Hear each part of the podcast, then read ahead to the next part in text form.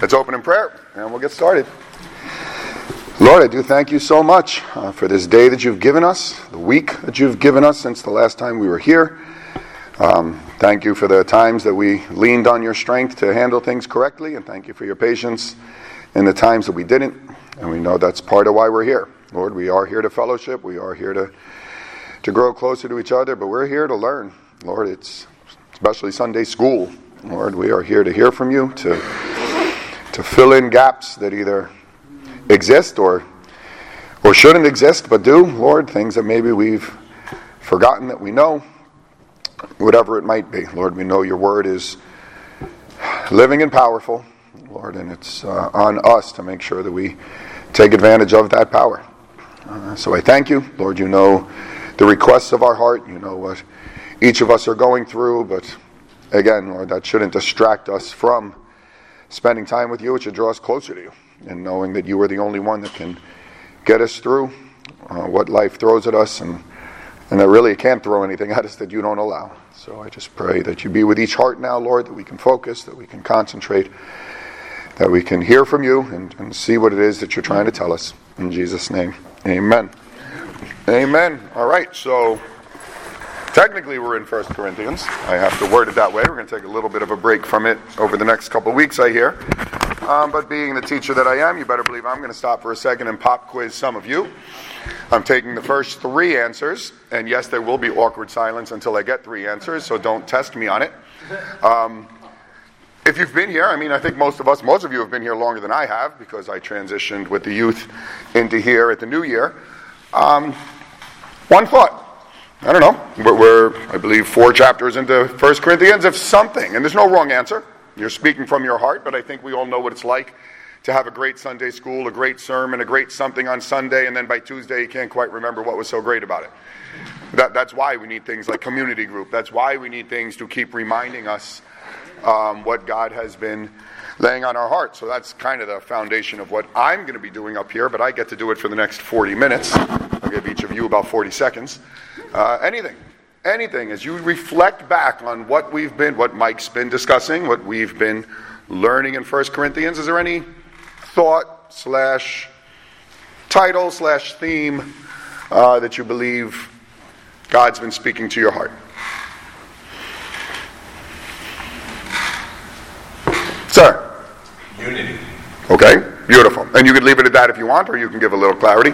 Well, because there seems to be divisions over who they follow within the church. Amen.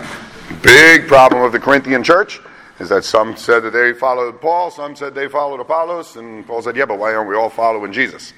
So amen, a lesson that we can learn from that as a church to make sure that our focus is on Christ. That's one. We need 2 more. Jesus Christ crucified.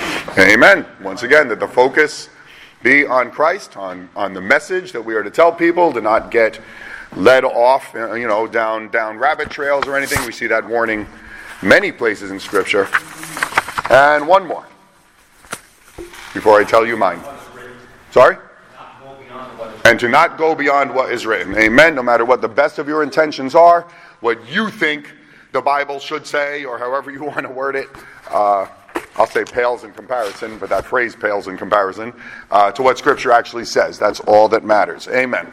So for me, in the short time that I've been in this class, I will say that what God, he always speaks this the most to me. I'll explain it why in a second. But it's 1 Corinthians 4:7. It says, "For who considers you as superior? What do you have that you did not receive? And if you did receive it, why do you boast as if you had not received it?" Now I'm talking in general terms here. Not that verse specific to what it says, but the idea that Paul was calling the Corinthians out for fooling themselves, for thinking of themselves as being something that they weren't, for thinking that they had achieved something that they hadn't. If you want to say that the Corinthians were a bunch of frauds, I guess we can talk about that later. I would just say that for the most part, they were a body of believers that had allowed themselves to fool themselves. All right, if this was a sermon, the title would probably be, "Are You Fooling Yourself?" Okay, and that concerns me personally, because I feel like there's 2 types of people in this world. There's the gullible people who will fall for anything, and the Bible definitely warns against that. And then there's the lawyers like me who can look at any situation and see it 5 different ways and naturally pick the one way that is most to your benefit. I don't mean to do it, but I know I do it. Even in a more mature Christian state, I am susceptible to, well, you know what this probably says? And then everyone else is like, wow, I never saw it that way.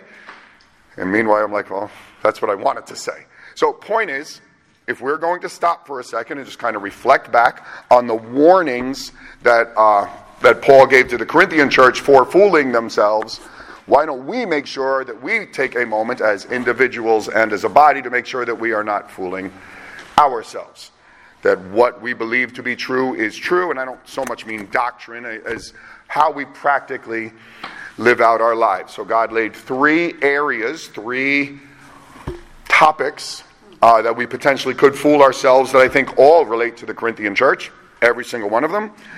But we're going to look at 3 different churches that got the same warning. Okay, and then that way, if we know that Paul warned the Corinthian church about it, but then this church was also warned, and this church was also warned, I'm pretty sure we can tack BBC at the bottom of that list of another church that needs to make sure that they are not fooling themselves in this area and takes the warning to heart. So all 3 churches are from the 7 in Revelation. I chose the 3 that spoke the most to my heart. So if you want to turn to Revelation 2 and 3, we're actually starting in 3. We're not doing them in the order that John listed them. But I believe all 3 of these churches were given a warning that correlates with the warning that the Corinthian church was getting. And that if God has us in Corinthians listening to those warnings, why not hear them given to another church as well? So the first church, I don't know if you know the 7 churches in Revelation, it's Ephesus, Smyrna, Pergamum, Thyatira, Sardis, Philadelphia, and Laodicea. I know we've done studies on those churches before. Today is not a study on those churches as much as the 3 that fall into what I want to talk about today. But the one we're going to start at is Sardis. So that's at the beginning of chapter 3. I kind of didn't want to tell you that because then you can look at the heading and know what it's about. But just out of curiosity, does anyone remember anything about the church at Sardis? And no, you don't need to impress me. I'm not going to have awkward silence. I'm just curious. Anybody remember anything about Sardis? All right. Well, the reason I'm starting at Sardis is because they were the church that said that they had a reputation for being alive, but that they were dead. Okay, if we look at Revelation 3, verses 1 through 7, it says, "To the angel of the church in Sardis write, He who has the 7 spirits of God and the 7 stars says this, I know your deeds, that you have a name that you are alive, and yet you are dead. Be constantly alert and strengthen the things that remain, which were about to die. For I have not found your deeds completed in the sight of my God. So remember what you have received and heard, and keep it and repent. Then if you are not alert, I will come like a thief, and you will not know at what hour I will come to you. But you have a few people in Sardis who have not soiled their garments, and they will walk with me in white, for they are worthy. The one who overcomes will be clothed the same way in white garments, and I will not erase his name from the book of life, and I will confess his name before my Father and before his angels. The one who has an ear, let him hear what the Spirit says to the churches." So I start there because I'm not sure there is a more bottom basement to start in than to be a church who has a name for being alive and yet is actually dead. We hear dead, we think not saved, and yet if they're not saved, then they wouldn't be referred to as a church. And they also wouldn't say that there are some among you who have not soiled their garments. So we have to take this, as many churches we could say in America today, is yes, it's a church, it's a body of believers, but not all believers. That it has been infiltrated with a lot of unsaved people. I'm not going to pretend to know what was going on here in Sardis, but I think we all know why dead churches would have a reputation for being alive. Those thoughts technically shouldn't go together. You're either alive or you're dead. How could you have a reputation for being alive when meanwhile you're dead? Well, because, again, and however this translates to a couple millennia ago, because they had their rock star concerts for worship services, and they stayed away from preaching about hell because that upsets people. And I don't know if that's exactly what happened there, but I know that the warning to the church of Sardis was at least somewhat of a warning of, you're so worried about looking good to the world, and meanwhile you're not doing anything that I want. So the first area that I do believe that hopefully we don't need, but that we need to at least consider, is, are you fooling yourself on your salvation? They all start with S. Are you fooling yourself on your salvation? Are you someone that comes to church every Sunday and feels good about coming to church on every Sunday, and when push comes to shove, you are in a body of believers? I very much better believe the BBC is a body of believers, but that does not mean that everybody in the body is a believer. We have to make sure that we stop and consider that. And this isn't like Matthew 7, you know, where he says, many will say to me in that day, Lord, Lord, did we not prophesy in your name? That was more talking about individuals off doing their... That might relate to your heart, but I'm not referring to you looking at your life and saying, did I do this, this, this? It's, you're a part of this church, and since you're a part of this church, you kind of take your salvation for granted, and we know that's something that you cannot do. Okay, that if you just have a wrong association, first of all, can I say that if you have a wrong association or understanding of salvation, I want to say that's on you. Okay, because there are plenty of people out there, you know why they have a wrong understanding of salvation? Because they were taught a wrong understanding of salvation. Because they're in a church, Maurice, right? That's his name, right? You know, there's somebody new to the church who was shared that he had to leave the church he was at because he was pretty much told, look, you're a good person, don't worry about it, you're in. That's not you. All right, I'm going to say the same thing I say to my math kids.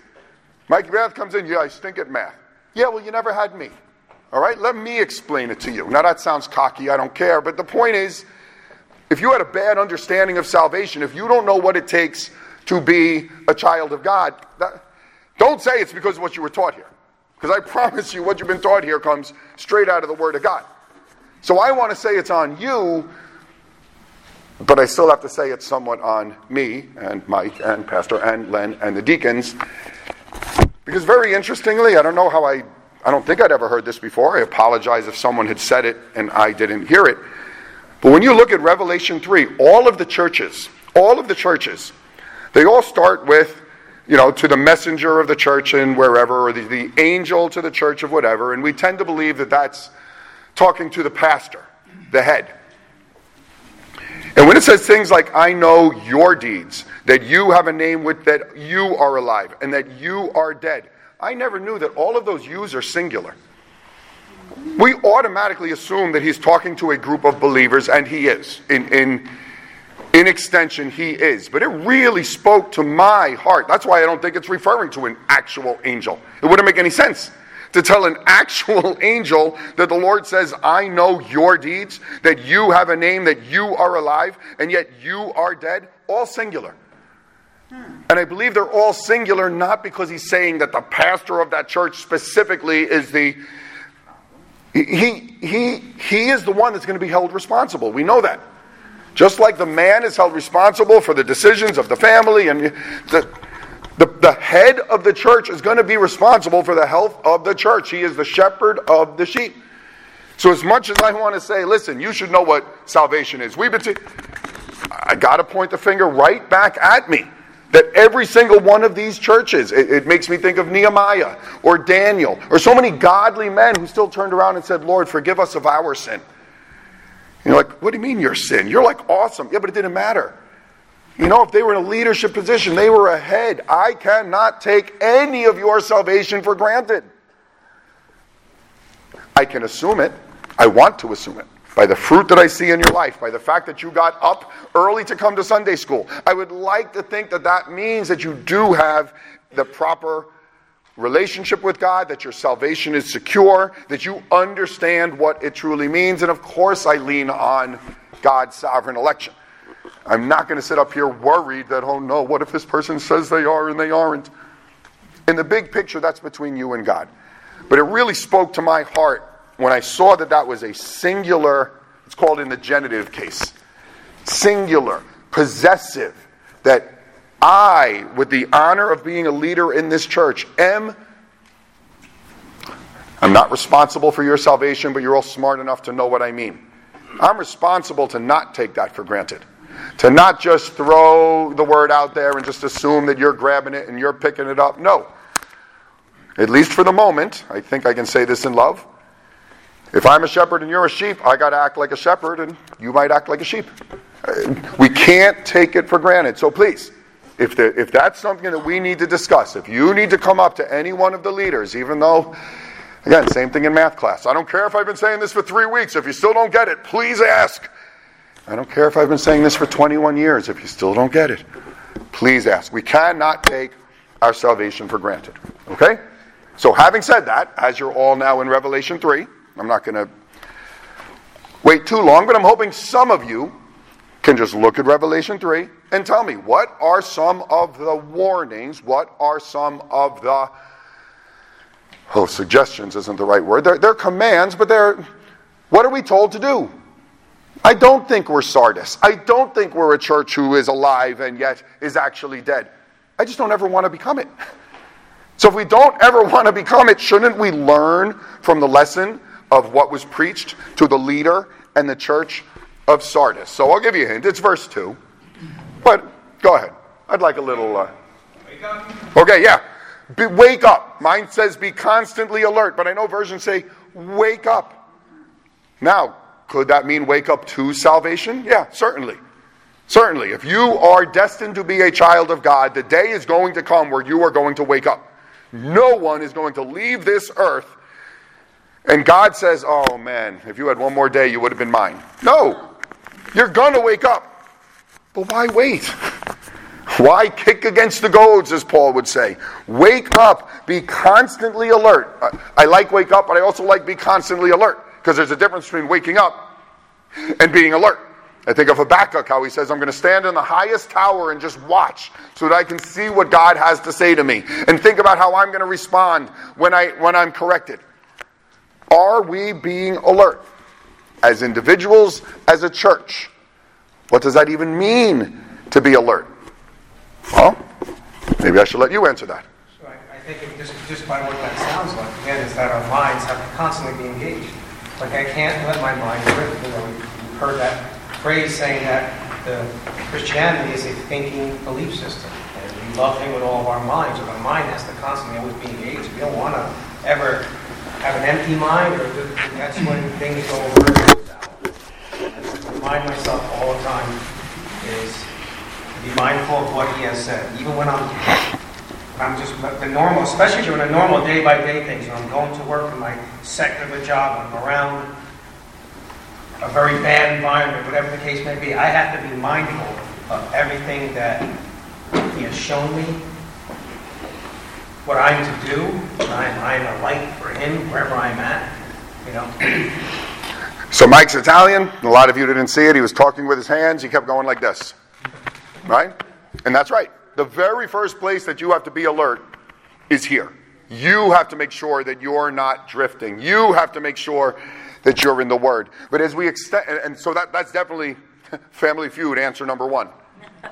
But you better believe answer number 2 of being alert is what?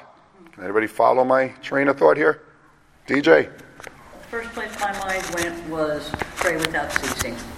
It was a constant prayer and taking every thought captive.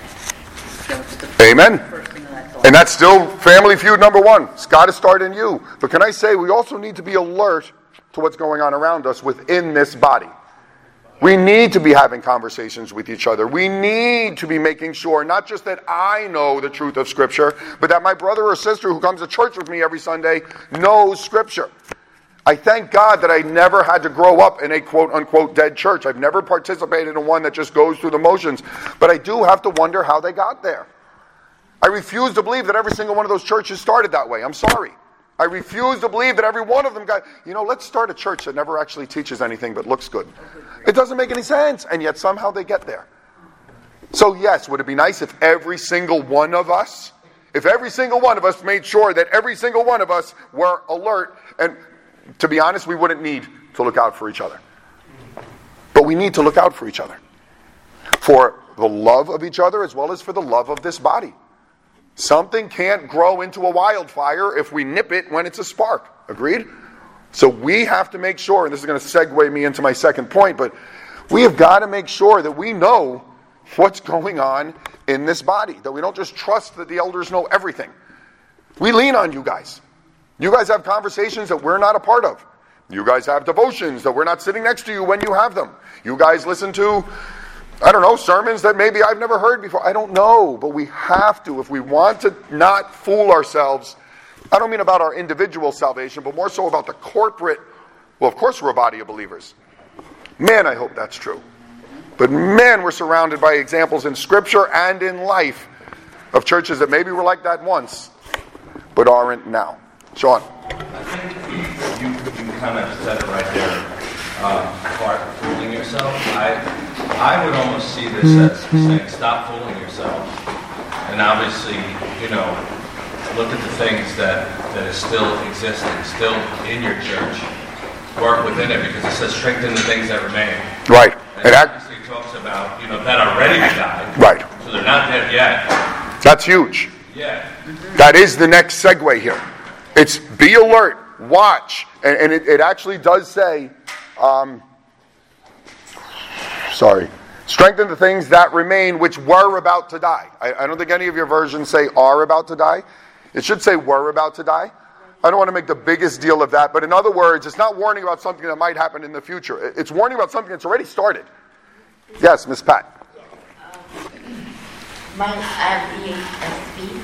It says, I knew the works you have on the reputation of being alive, but you are dead. Wake up and strengthen what remains and is not to die. Mm-hmm. For I have not found your works complete in the sight of God.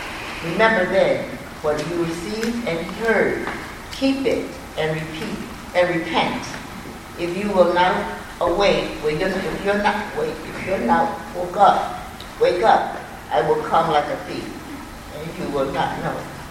At what hour I will come against you. Amen. So if the first thing was wake up or be alert, the second thing is to strengthen that which remains, that which has begun to die. Okay, now we know that means spiritually, that things have already started to fall.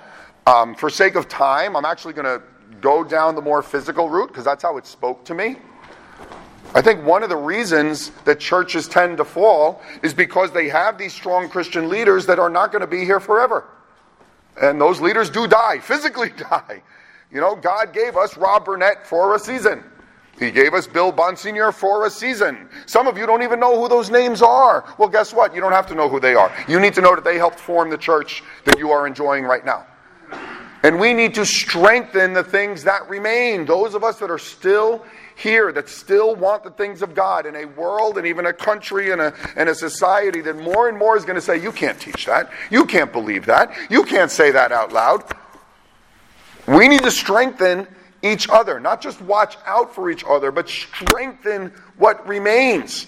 Again, I'm taking it a little bit out of context, but not, I don't think, in a wrong way. I'm not saying that this church is dying spiritually. I'm just saying that we need to make sure that we are always replenishing who God has here for a season. I think of 2 Timothy 2, where it says, that which you have heard and seen and received in me, teach to faithful men who will teach it to others also. There needs to be that passing of the torch.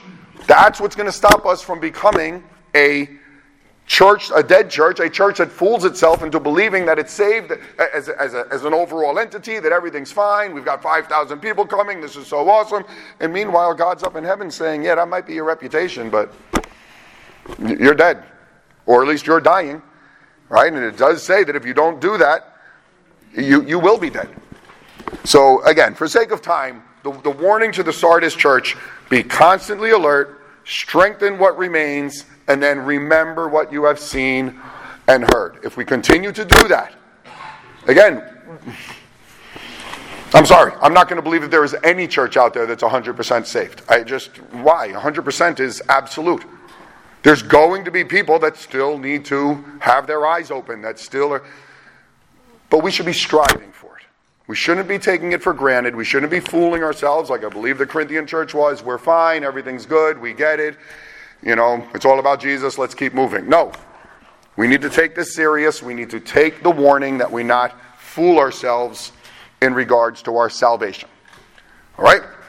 Secondly, they'll all start with S. So the second thing that I definitely believe the Corinthians fooled themselves on, and I want to make sure we don't fool ourselves on, is in the area of our sanctification. We know what sanctification is, I sure hope. It has to come after salvation. Because sanctification is that you've been set apart. I mean, I get it, there's different levels, but practically speaking, that you're set apart and that you're striving to grow in your faith, that can't happen if you're not even saved. So if you're sitting here saying, John, thank you for the warning, but I know that I know, 1 John, I know that I am a child of God, then let's just make sure that we're not fooling ourselves in the area of sanctification, which we all know the Ephesian church did. So if you want to turn back to the Revelation 2, the beginning of Revelation 2 was the warning to Ephesus. Okay, again, we are very familiar with this, but it's written for a reason. If you want to tell me, John, this is nice, but I've been thinking about this all week, well then thank you. Wonderful that God already laid on your heart the warning about sanctification. But if you can say, yeah, I haven't thought about this in a while, then you know why God has you here this morning.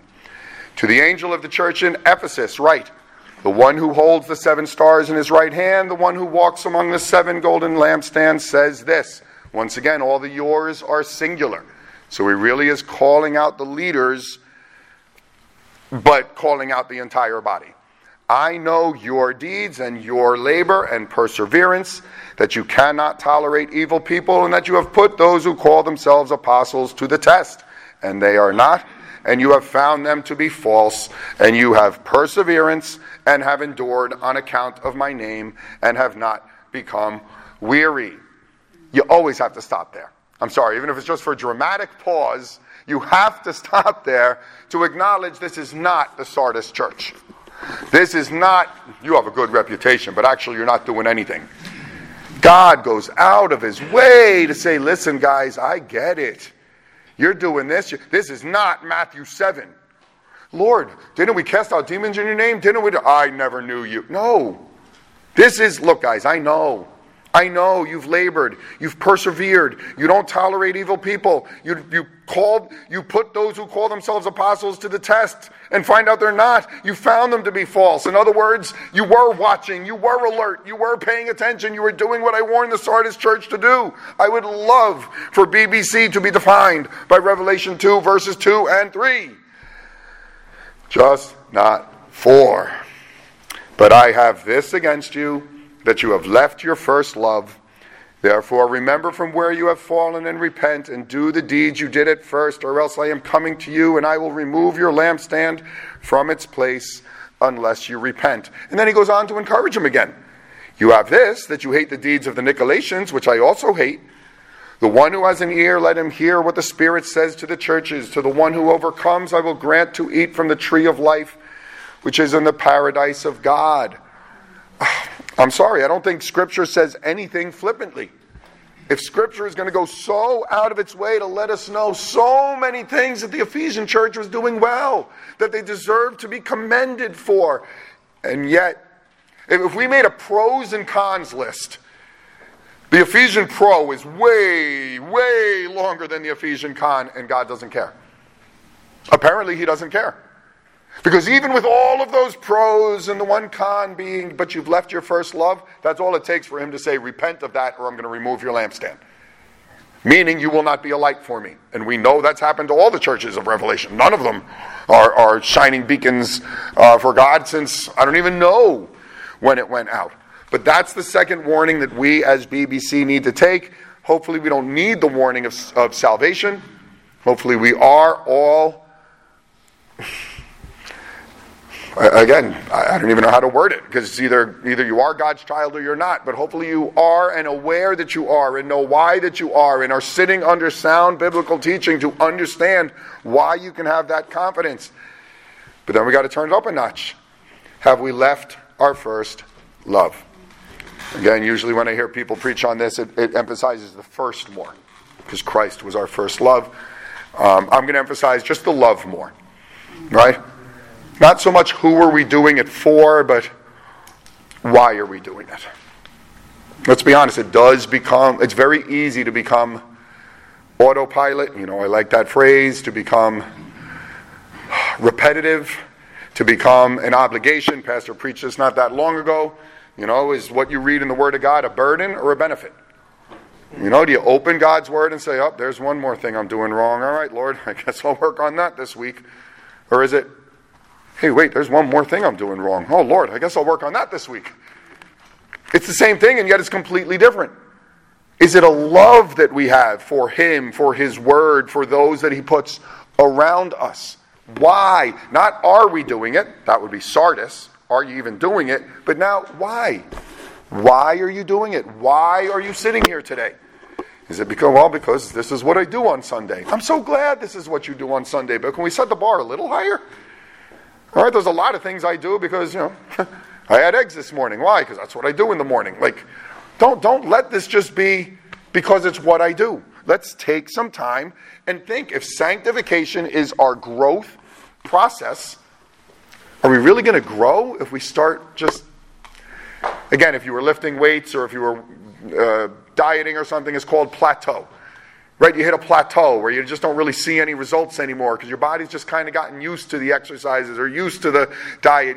You got to like change things up. You got to remind yourself why you were doing it in the first place. Are we plateauing? So just a few thoughts I wrote down, but I'll ask you, what could cause us to leave our first love? No wrong answers, just wondering what's speaking to your heart. Idols. Just do your job, if you have a family, just a hobby. Perfect. So for those of you who didn't hear what John said, he said idols. And I'm just going to twist that word a little bit if he doesn't mind, and I'm going to call them distractions. And yet, they're distractions because they're idols. His word isn't wrong. Idols just seems to have that connotation of purposely, I'm putting this before God. And I think so often we don't even realize we're doing it. We don't mean to. I would never say my job, my family, my blank is more important than God. No way! But am I stopping and analyzing my life and making sure that even though you're teaching Sunday school and you're doing this and but are those just things I'm doing? Are those things that can make me feel better about myself because everything else gets all of my time? We were talking about this in community group. You know, I don't want to act like, you know, like I don't have all the, Lord, it's only you, only you. No, I've got a million things going on in my life. Well, guess what? It's still only Him. Like, it's not one or the other. It's Him above all of those things. And I think we all can benefit from spending some time and just self-analyzing. Is He getting the love that we've always wanted to give Him? And maybe once we did, and now it's just kind of, again, I don't want to say grown cold because I don't get that from Ephesus. They're doing. And Jesus is there saying, yeah, but what about me? I would never want Him to say that to us. So one thing I wrote down, and I think Mike kind of already talked about this, you know, you can start to drift. Drift doesn't mean you stop coming to church. That's definitely a very blatant way of drifting. But you can even just drift from not spending as much time in His Word. Right? Darlene, no, I guess she's with the little ones, but she mentioned this morning how she was trying to witness to her brother, and her brother's like, man, you know so much. And she said she had to stop and think about it because she so feels like she doesn't. But relatively speaking, God has really taught her a lot in the time that she's been in this body, and she praised God for it. But once you start feeling like you know a lot, let's be honest, doesn't it kind of open the door to, all right, well, maybe I don't need to, you know, I'm kind of good. I mean, I know I'm not great, but like we want to nip that in the bud. We don't want to start to drift. I wrote down John 17:17. Sanctify, right, sanctification, them in the truth. Your word is truth. So again, not salvation. I'm not saying if you're not reading your Bible every day, you're not saved. But I'm going to challenge you to ask yourself, if you're not in your Bible every day, DJ said praying every day, if these things aren't a regular part of your day, do you have any reason to think that you are growing in sanctification? And you can answer that, you know, to yourself. You don't have to say it to me, but what are you leaning on? Not for your salvation, but for your sanctification, for your growth, for your, I'm more conformed to the image of His Son today than I was a year ago. I don't know how that would happen outside of Being in his word, praying, being sensitive to the Spirit. Well, I joined this ministry and I did this and I did this and I did this and I... Okay, but I'm pretty sure that's what the Ephesians could have said. We're doing this, we're doing this, we're doing this, we're doing this. And Jesus said, oh yeah, you are. Oh, that's so great, but what about me? So I'm just going to leave that there. I wrote down drifted and I wrote down leaning on your own understanding. Right? After a while, you know what Scripture says, but you've kind of convinced yourself that... So what it means is, because this just makes our life a little easier, but 2 Peter 3:18 says that we should always grow in the grace and knowledge of our Lord and Savior, Jesus Christ. Grow in the grace and knowledge of our Lord, Jesus Christ. Don't ever feel, because that's what the Corinthians did. They felt like they knew it. Right? That's why Paul said, why do you act like you didn't receive this? As if you earned this on your own. As if you think that this is something you figured out. No, the Spirit revealed it to you. The Spirit wants to continue to reveal it to you. So I don't think that Jesus was chewing out the Ephesians. I don't think he was being sarcastic with them. I think that he was genuinely saying, guys, I know you're trying, but can you just kind of take a step back and remember why you're trying? Can you just make sure that I am at the center of what you're doing? The Corinthians needed that message, and we do as well. Sir? Sir, I was just thinking of what calls to you on personal, again, convenience. Mm-hmm. Or if you want to say whatever, like it's inconvenient serving the Lord to my flesh. It is. Mm-hmm. And I think just as someone who teaches and needs to study anything, or someone that God has put a conviction on my heart, I believe in trying to, as a family, do it and doing all that as much as we could. It is an inconvenient because it's much more convenient for me to just do whatever it is, not talking about anything sinful, okay? Mm-hmm. Just something whatever because I want to do this right now. It's much more appealing to my flesh, but. That's losing my first love. Right. And I think this is not my life. It's the life that he has granted to me, and it's supposed to be a living sacrifice to him. And again, that's the danger of seeing it as a burden instead of a benefit. I mean, we all need to stop and realize that God is not going to ask us to do anything, no matter what sacrifice it looks like. It is a sacrifice, but it's a sacrifice for our benefit. He's never going to say, your life would be better if you did this, but you know something? It's not about you, it's about me, go do this. No, he gets the most glory when we are in his will, and we benefit most when we are in his will. Gabe? I think from a practical sense, just knowing the people that are in this room, something that we could actually find ourselves in, is the work of ministry could also lead us to falling away. Let's say I'm an usher. And I'm so bent on doing a great job ushering. I'm prideful. I want to be at the door today, or I want to make sure that people aren't talking to service, and you start getting an animosity towards your brothers and sisters. I want them to be quiet. You need to sit here when I tell you. The work of service can become your love versus the God of the work. Amen. And I'm sorry for the smirk on my face, but that so segues into the third point that it scares me, but I know that's what God does. I get it. But oh my goodness, if you didn't hear what Gabe said, yeah, we get so caught up in ministry, and so I'm going to break your thought into two so that I can end part 2 and start part 3. We can get so caught up in ministry that it becomes about the ministry, and it becomes about what we do, and we feel good about it because we kind of forget who we're doing it for. But then what Gabe correctly said is, and since we're doing it and others aren't, well, I mean, obviously, we're at a level that they're not. You don't mean it. I don't think you consciously, can't believe you're not an usher. I don't think we would actually say that. And you can take usher out and put something else. Can't believe you don't help out on Friday nights. Can't believe you don't go to community group. Can't believe you don't whatever. You don't mean it. But it's human nature. Right? And I think that was the third thing that the Corinthian church struggled with, because that's why Paul said, again, it was in the New American Standard was the version that I wrote down. For who considers you as superior? So that's my third S.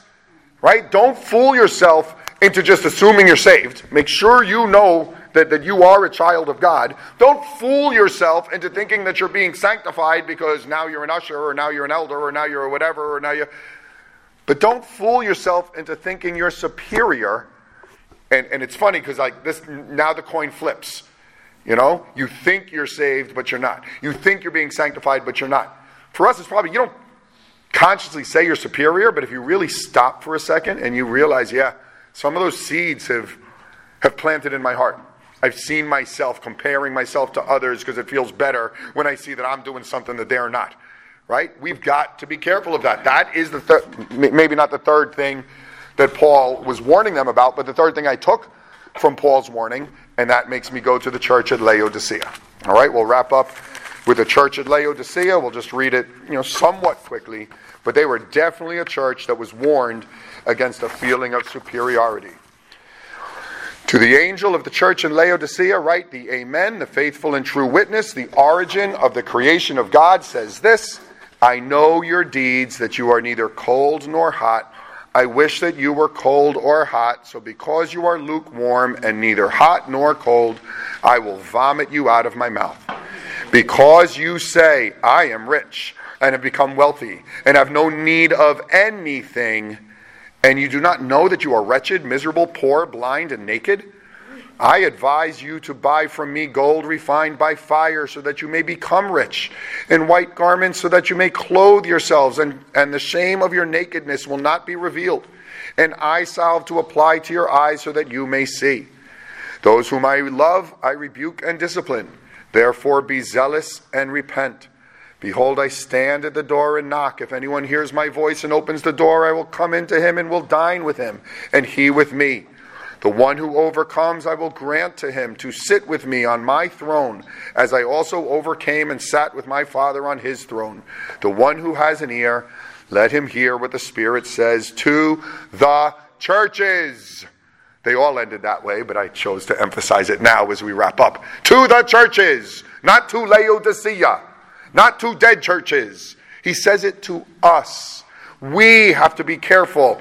And again, I don't think we would ever think we have an air of superiority. I use that word because it starts with the letter S. But oh my goodness, we can say, yeah, I'm good. Right? Bills are being taken care of, this, that, health, whatever. Yeah, I'm good. And praise God we're good, but then that should be giving him the glory. It shouldn't be turning around and saying, I have no need of anything. You could argue these people weren't wretched, miserable, poor, blind, and naked. From an earthly point of view, from a practical, what you see around you, they weren't. But from God's perspective, again, I said at the beginning that the base bottom is being a dead church. I have to stick to that. But even the base bottom, God had something good to say about them. He said, but there are still a few among you who have not soiled their garments. He has nothing good to say about Laodicea. There's not one positive comment here other than those whom I love, I rebuke and discipline, therefore be zealous and repent. What was their error? Their error was forgetting how much they need their God. I don't think they did it on purpose. I'm sorry. I refuse to believe. I think this would have been a much different warning if the Laodiceans were preaching, and because we're rich, we don't need God. I think there would have been a very different message to them, and I don't think there would have been any message to them, because I don't think they would have been a church. But this was a body of believers, again, as close to America as it's going to get, who could say, yeah, but I already got this, I'm good. I'll go to church, I'll do my thing, right? He still says, I know your deeds, but he says they're not cold or hot. And I hope you've all heard before, cold and hot are both good. It wasn't hot's good and cold's bad. Hot refines, burns out impurities, cold refreshes, right? God's saying, what you're doing just serves no purpose. It's the definition of spinning your wheels. You're showing up, you're going to church, you're feeling good about yourself. Okay, let's go home, let's have lunch. God's saying, I want to vomit that out. It serves no purpose. And he has to be talking about his children, because what else would you expect from people who aren't really saved? So that's the third warning that I'm going to leave us with. I think time lined up pretty nicely. Thank you, Lord. But if I can rearrange them in Family Feud order, let's make sure we're not Ephesus. I think that's probably the one that would speak to where we are the most right now. We are striving to honor him, but let's make sure we keep our focus on him. After that, let's make sure we're not Laodicea. That, you know, it is nice just coming to church every Sunday, showing up to Wednesday night when we can, doing this, that, but really, those are just things that, you know, they're just a part of the bigger picture, which is making money and doing this and doing that. And then I hope, lastly, is Sardis. Oh, Lord, as long as I'm on this earth, I pray that we never have to get up here and truly talk about the danger of becoming the church at Sardis, of becoming a church that is this close to being dead. Let's just strengthen the things that remain now and stay healthy and stay the body that God created us to be. And then we won't have to worry that we have become the Corinthian church or the Laodicean church or the Ephesian church or the Sardis church. We can just learn from them as we're supposed to do. Amen. Let's pray. Lord, I thank you. This is what you laid on my heart. You decided that I would be sitting here. Lord, I did not know this 7 days ago. You did. And so I have to trust that it's what you wanted me to share, because it's where you had my heart go straight to. I thank you for the honor of being a leader at this church. I thank you for every person that you've brought here, Lord, and you know that we are very limited, Lord, in our own strength. You did not put us in these positions because of who we are, but because of what you can do through us when we are humble and sensitive and learning from your word. So, Lord, I will continue to fully believe that each one of these churches were churches, that they were your children with unsaved people scattered in, but that the message was for your people, that your people need to wake up, that your people need to repent, that your people need to get back to their first love. It's screamed throughout Scripture, Lord, and we thank you when you add to your people. But I'll just corporately say sorry when we think this message is for someone else, when this message is for the world, when they consider the message of the cross foolishness. Lord, this message is for those of us who have ears to hear. So, Lord, I really hope that our first 10 minutes was unnecessary, that there's no one here taking their salvation for granted. Lord, I pray that every one of these people that I love so much and that I see every week really do know you, really are going to spend eternity with me in heaven, and that you'll open their eyes if not, Lord. But sanctification, I know we all can continually raise the bar. Lord, just strive for more. Selfishly, Lord, it's for our benefit. I know it is. And as we individually grow in sanctification, of course, we will as a body.